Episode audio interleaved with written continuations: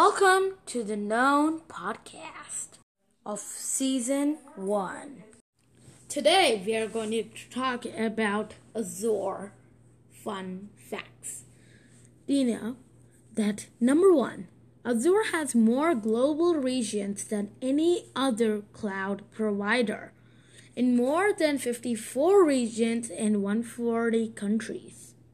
Wow. Currently, okay. Second one is Azure is hybrid, which means Microsoft Azure offers hybrid connectivity everywhere in application development, management, security, identity management, and across the entire data platform. Microsoft Azure's true hybrid capabilities give you the flexibility to go to the cloud on your terms. True hybrid is not just about infrastructure and connectivity. It's about a consistency no, in identity, management, data, and development, whether it's on premise or in the cloud. In addition, Microsoft has developed a wide range of cloud and local technologies that work together in different environments. Third is SAP certified with industry compliance. In addition to pure functionality, scalability, and readiness, uh, SAP uh, applications, the Microsoft Azure platform with its Trust Center provide compliance through a wealth of certificates and audits.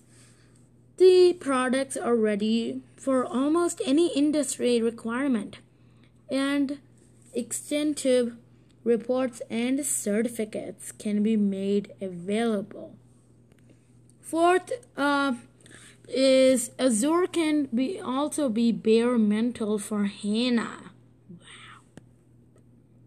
Fifth is easy integration of SAP and Microsoft product. Wow.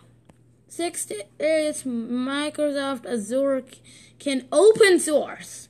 Since Microsoft Azure Microsoft Azure bought Microsoft bought the leading developer platform GitHub in 2018, it's clear that Microsoft also wants and can open source.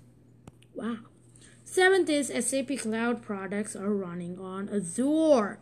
Even the SAP Cloud products run on Azure and provide an existing use case, You showing that even official critical data such as personal information is on Azure. 8. Almost 100% availability.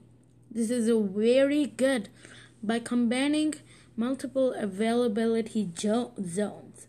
9. Azure can be also private.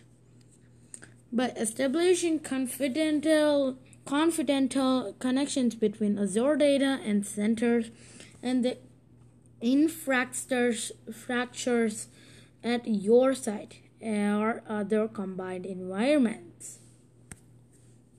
Tenth is pay as you go. The unique benefit of the cloud paying only what it's consumed.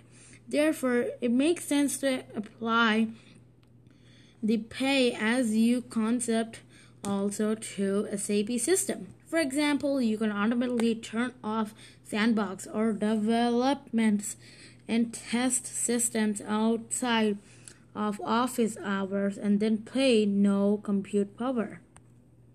11.